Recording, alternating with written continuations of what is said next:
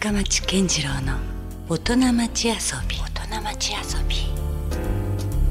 さあえー今週遊びに来ていただいているのは日本料理店海木の岡林敦さんです。こんばんは。よろしくお願いします。よろしくお願いします。えーっとあれですよね。海木っていうのは海の木と書いてえ海木はい。これは何かこう由来はあるんですか？えっ、とこれはもともとあの人の名前だったんですよ。え海木さんという、である、うん。まあ言っていいのが魚魚山魚の山の海に来て魚山海木さんっていう方がいらっしゃって、うんうん。まあそのそれ芸名ですよね。いやそれがなんかつい最近なんですけど、ん。どんな方かも全然わからずおにう。その方の親戚からまあこういう名前を最初につけたらっていうことで、お店の名前にしたんですけど、はい。海に木っていうのはもともとサンゴ。あサンゴのことを海木って言うんだ。でしてはで上山海木さんってなんかお寺のなんか住職の息子さんかなんかで。いぽいですね、はい。確かに名前的にはね、うん。でなんかあの京都の方らしいんですけど、はい。でまあお寺の後は継がずにでもそのお父さんから海木っていう名前をもらったっていうような感じで説明を受けたんですけど、なるほど。それが最近になってやっとへー。わかりましたその方から由来しているわけですねじゃあね名前としてはそれでまあ僕も恥ずかしながらまだあのお邪魔したことがないのにねいろいろお話をお伺いしようというねすごいなんか無茶なことをやってますけども。あのお店自体はえ確かあのホテルニューオータニのそばそうですね。ちょうどニューオータニの駐車場の出口の向かい側。駐車場の向かい側の方。はい。はい、であのー窓ガラスがちょっと大きくはい。あるので、うん、まあ分かりやすいかなと思うんですけど。これは何年目になるんですか？えっ、と10年目ですかね。じゃあ福岡では10年。でもその前があるんでしょ？そうですね。もともとはあの大牟田の方ではい。お店ができて、はい。で10年前にこっちに移転してきたっていう感じで。トータル何年目ぐらいですか？35年ですね。35年、ええ。でも岡林さんは見るからにお若いじゃないですか。僕が生まれた年にお店が始まって、はい。じゃあお父様がお店を。そうそうです。父と母で2人で始めて。あお二人で始められて、はい。じゃあもう言ってみれば淳さんは2代目とうん。いう立場なんですね。立場的にはそういうふうな立場ではありますけど、はい、いやラジオだから伝わりにくいかもしれませんけども、なんかいかにもなんか和食の料理人的な キリッとこう坊主頭で。昨日床屋に行ってまいりました。ねなんかちょっとなんかばば和食の人のイメージってありそういうのってありますよね。うんいやそれでじゃあもう本当生まれた時にお店がオープンということですから、はいまあ、物心ついた頃にはもう自分の家は料理屋さんなんだとそうですねいうことになるわけですよね。はいどうだったんですか？お子さんの頃そういうご両親を見ていて。うーんあのー一番い嫌だったっていう表現おかしいんですけど、うんうんあのー晩ご飯を食べるのに、はい、あのーお店で食べてたわけですよ。なるほど。ただやっぱりこううん昔のこう元気のいい大人の雰囲気の片隅にちょんと座って、うんうん。ご飯を食べてるっていう、はい。あのなんかそこがすごい毎回ねあのーなんかご挨拶しなきゃいけなかったりとそうかか坊主こっちょっとこっち来いや。とかそんななんかね。うん。もうなんかそういうまあ今となってはすごいいい経験なんですけど、うなんかやっぱ子供の時はねすごくあのめんどくさいよね。強烈な方が多かったんで。そうですね。もうちょっと絡まれてるやんみたいなそうぐらい。ね。まあそういうこともあり、うん。でもやっぱり両親はねあの朝から晩までもちろん働いてっていうのはやっぱりずっと見て育ってますから、まうん。あ、まあ今も変わらずなるほど。あじゃあもう今もあのお父様とお母様はもう全然ご健在で頑張ってらっしゃる。はいバリバリ、そうなんですはい、ね。やってます。えーでもそんな中ですねあのどうなんですか？これは、まあ、2代目としては自ら後を継ごうという決心をされたのかあるいはこう親の方からなんとそれとなくねそうですねそういうプレッシャーがかかったのか。ええそのちょうど僕は大学こっちの大学行って、うん。えっ、とまあこっちの飲食店でアルバイト福岡？福岡市内はい、はい、なるほど。で就職して、うん。あの働いてたんですけど、うん。それこそいきなりお店をこっちに移転するっていう連絡があって。うんうん。で多分お店を閉めて移転するまでにそんな時間が経ってないんですよ、うんだからあっという間に店ができてて。で僕は働いてるけどもう働いていたのはやっぱ飲食店だ飲食店だったんですよ。ああなるほど。はい。であのどうしてもいいから手伝ってくれと。うん。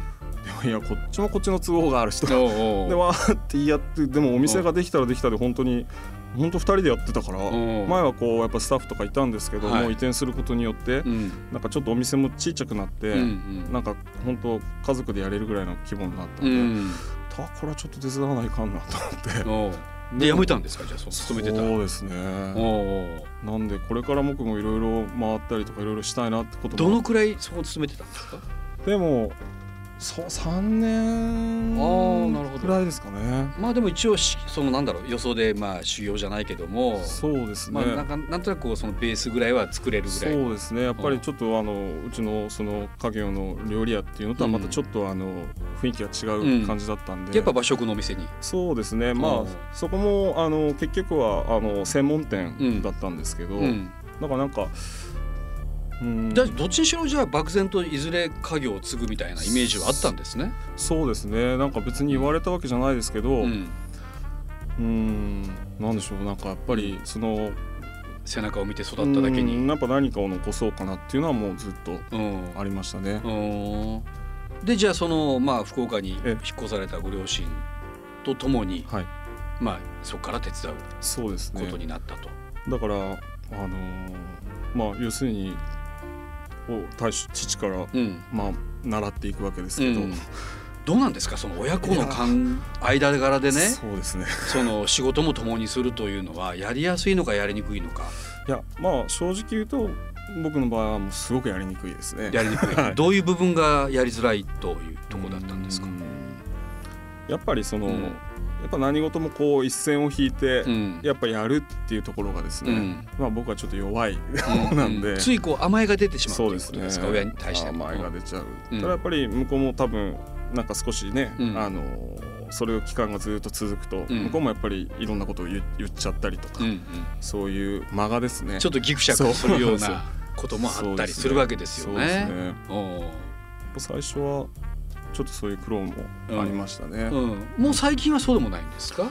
まあ今でもその喧嘩はやっぱり遠慮なく。もう遠慮なく。それはもうどちらかというと親子喧嘩に近いです仁義なき戦いですね。本当。もうお互いだから容赦ないわけでしょ。そうね。だってね別にその他人同士じゃないわけだから言いたいこともまあまあ言い合えるうん。関係ですもんね。そうなんですよ。うん。それはまあ子供息子側の淳さんからも決して負けてないんですかじゃいやそうですね。やあっぱり。大将に対しては。いやうんまあそこにまあうちのおかみも入ってくるんで。あそうか。お母おさん。はお恥ずかしい。はい。お恥ずかしい話ですけど。そのトライアングルとか三角関係どうなんですか？どんなバランスなんですか？パワーバランスとしては。これはちょっと多分言葉では説明できない。すごいいトライアングル状態で。なるほど。でもその力三すくみ状態。バチッとあった時はもうすごい力なんですけどあねそうか。うまく機能するそとうですそれやっぱ他人ではなかなか出せない力が。はい。そこだけはもうあった時には強いですね、なるほどね。うん、まあでも基本的にはじゃあそうあるべきだと思うしそういうことがまあやっぱりこの家族関係をしっかりまた絆も深めつつ、でお店自体もそういう形で順調に推移していると。そうですね。で今のおかげさまで。はい。おいやだってねあのまあいろんな福岡は名店と言われるお店だったりとか美味しいお店ってもう5万とあるわけじゃないですか。そんな中でもその海木さんは一つなんかきっかけみたいなのもありましたよね。うんそうですね。あのまあ僕もその耳にしたのはやっぱりそのだしいなりはい。あのまあ日本料理店の中でそれはあくおそらく本当はメインのメニューではなかったとは思うんですけどそうですあこのだしいなりがすごく注目を集めたという。そうですねあのまあもともとあの大田の頃からうん食事の最後にあのご飯物としてはいお稲荷さんを出すことがあったんですよ。うんでまあちょうど本当に30年前ぐらいにあのまあだし稲荷の原型みたいなのができてて、うんただやっぱりそのやっぱ地元の大豚ってその今使ってるお揚げって南関揚げっていうお揚げなんですよあね。南関揚げってちょっと有名ですよね。あそうかあれは大牟田の方とかそれ南関のはい。南関ですよね。なんであのやっぱりその南関揚げを使って、あのお稲荷さんを作るっていう習慣とかなくてやっぱりちぎって味噌汁に入れたりとか。あだからあとその油揚げが、うん。あのすごくこう安定したものじゃなくってー、もう手で持つとポリッと割れちゃうぐらいのものだったんですよ昔は。割と硬いペラペラっていうか。もうパリパリ。そうです。もうおやつのタールのもっと柔らかいようななんとも言えない。だからうん。お稲荷さんを作ろうと思っても本当に油揚げ10枚のうち1個とか2個としかできなかったんですうんうよ、ん。でそれがこう徐々にこうまあ年月経ってきて油揚げがしっかりなりだして、あのお店のお食事の締めに出せるようになってきたんです。よああそれからがそのきっかけなんですね。えー実はもう海木といえばもうこのだし稲荷が有名というところまで今来てますよあねり。がとうございます。本当おかげさまでなんかあれでしょ？だ JAL のファーストクラスの料理としても出ているという。いやえっ、とまあ何年か前なんですけど機内食になってですね、うん。なんか空飛ぶ稲荷とか言われたりして。ああ 空飛ぶ稲荷。そうです。ちょうどあのお稲荷さんをこう、うん。まあ、福岡にお店移転してきうんて、うんでお客様からやっぱりこうちょっとお見舞いに使いたいとか、はい。そういうお声いただいて、うん。まあ折り詰めして販売するようになってきて、うん。であのたまたまお客様のご縁で、うん。そういう、まあ、飛行機で機内食にしてみないかっていうことがあって、うん。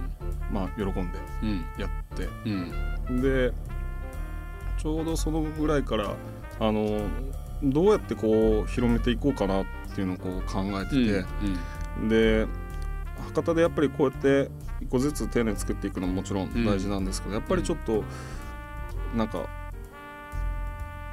稲荷のその文化圏があるその関西とかうん東京とかはい。あっちの方にちょっとも比べたらちょっとやっぱ福岡ではね。そうですねやっぱマイナーな存在といえばもうねねはっきり言えばそんな感じですもんね。やっぱりなんかあのやっぱりうどん食べた横にお稲荷さんがあったりとか、うんうんそういうあれなんですけどやっぱりうん東京とかに行くとそのいなり寿司屋っていうものがやっぱりこう成立してるんうんですよね。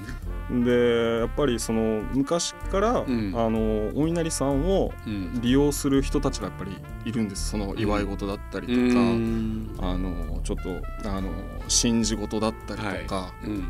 あの本当に和菓子とか洋菓子とか、うん。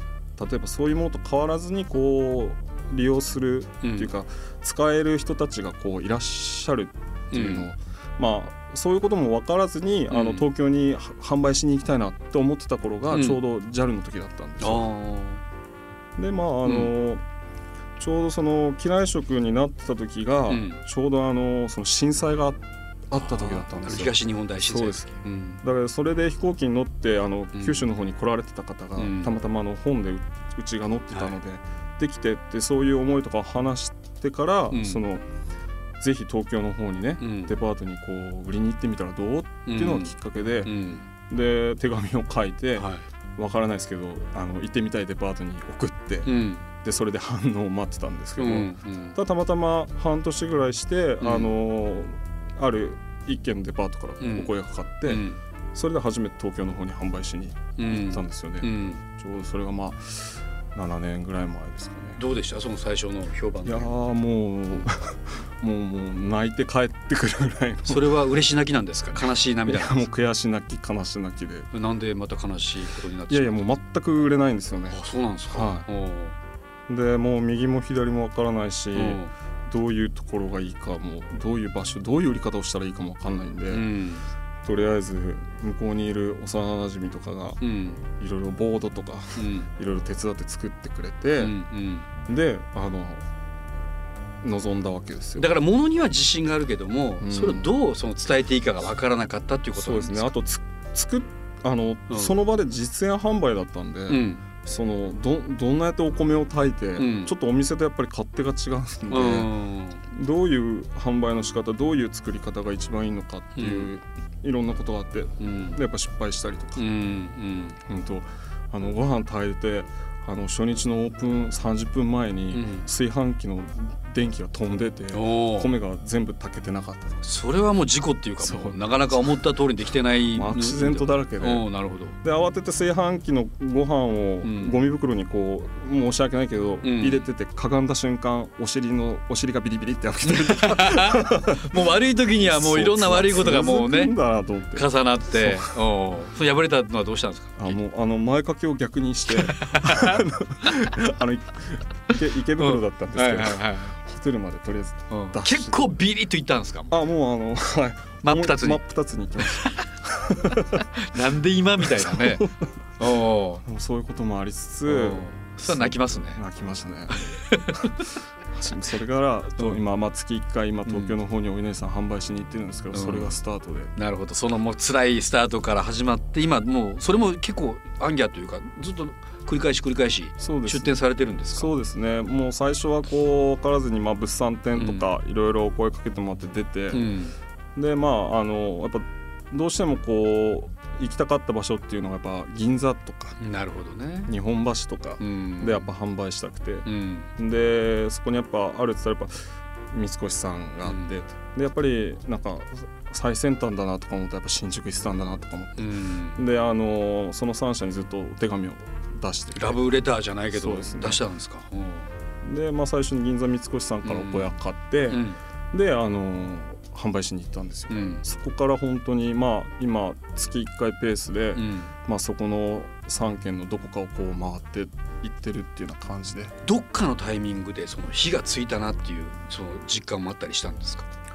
いや火なんかどっちかというとこう火がつくっていうよりは、うん、なんかじわーっとやっぱりあのコツコツこうお客様がこう増えていったなっていう感じですね。それじゃ口コミかなそうですね。だから本当に皆様のおかげで、なんかいろんな方がいろんな方連れてきてくれて、でそこからずっと広がっていくっていうのは、あのあ東京に行ってよかったなと思って、それはもちろん福岡でもあることなんですけど、ただやっぱりそのちょっと文化がある場所なんで。ねもともとだからある意味喧嘩しに行ってるみたいなもんですよね、ね、ある既存のものがいっぱいある中にまた新たにっていうことだからねやっぱ東京に行くとその有名店篠田寿司さんだったりとか、おつな寿司さんだったりとかやっぱいろいろあってそのデパ地下の中にもお稲荷専門店が入ってて、路面店でもやっぱりあるんですよね。なんでその比較対象があるんで、そのこんだけお出汁たっぷりのお稲荷さんっていうのはやっぱりちょっと東京の方もちょっとインパクトがあったみたいで、うん、いや僕もねあのおかげさまでと言いますかだし稲荷だけはいただいてますけどもやっぱりちょっと劇的に違いますよね。そうです、ね、あれはやっぱその揚げのところにやっぱ出汁がすごく浸ってるっていうのが大きな特徴なんですそうなんです。やっぱあのあれがあのーうん、やっぱり油揚げがあってこそのやっぱだしになりなんですけど、うん、やっぱりその南関揚げっていうのはもともとその四国の方から伝わってきた技法なんですけど、結局あの豆腐の水分を全部抜いてあげるんで、うん、そのそこの繊維の中に、まあ、それを戻すとそこの繊維の中にあの水分というかお出汁が入っていくんで、うん、まあ、そこにお出汁を保ったまんま巻くんですごくジューシーなんですよね。だから普通は切った豆腐を切って揚げる油揚げだったらですね、うん、もう豆腐で周りだけこう焼けてるような感じなんですけど、うん、あれはもう中から内から全部こう上がってるんであのなかなかないんですよね、うん、ああいう作り方って、だからやっぱだし稲荷もそういうまあもともと干し揚げって言われたらしいんですけど、あれがあるからそのだし稲荷のそのだしを吸わせて、だしと一緒に食べるような感覚のその食感のお稲荷さんを出せたっていう。いやだからそのものすごく本来どちらかというとシンプルな食べ物ですよね。だからそこでこう差別化するのは相当やっぱり難しいと思うし。ですね。でやっぱりイメージってあって、まあ、寿司でもどちらかというとこうマイナーな方の存在だったりするしなかなかそこのそこのいなりにこう着目するっていうのはね、うん、ありそうでない感じもしますよね。だからあのたまたまその自分そのやっぱりお稲荷さんが昨日小さい頃食べてて、うん、やっぱりすごい印象にあって、うん、で両親がお店出して戻ってきてまた久しぶりに食べたら、うん、な何なんだこれっていうのうちのはちょっとやっぱ特別やなと。でなんかあんまりこれ僕言うと語弊があるんですけど、うん、お稲荷さんっていうものはあんまり食べない。あそうなんですか。実は。ものすごい稲荷大好きな人と思ってましたけど。そのただだし稲荷は大好きなんですよ、ただでもガキの頃食べてたのはお稲荷さんと思って食べてなかったったんですよね。あんだけお出汁がじゅわってしてて、はい、な何を食べてるんだと思って、うんうん、でもあの、うん、そのね帰ってきて食べた時に、うん、これは大豆の揚げでやってる、これはいなり寿司っていうジャンルなんだなっていうのを思って、でなんかまあこれはお稲荷さんだって自分なりに認識して。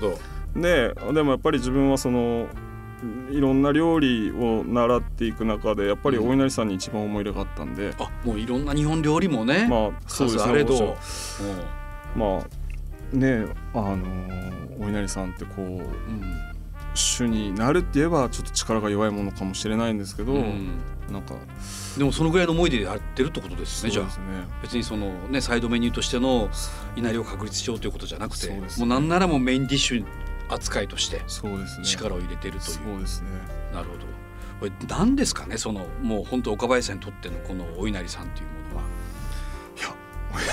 いや。ね そうですね。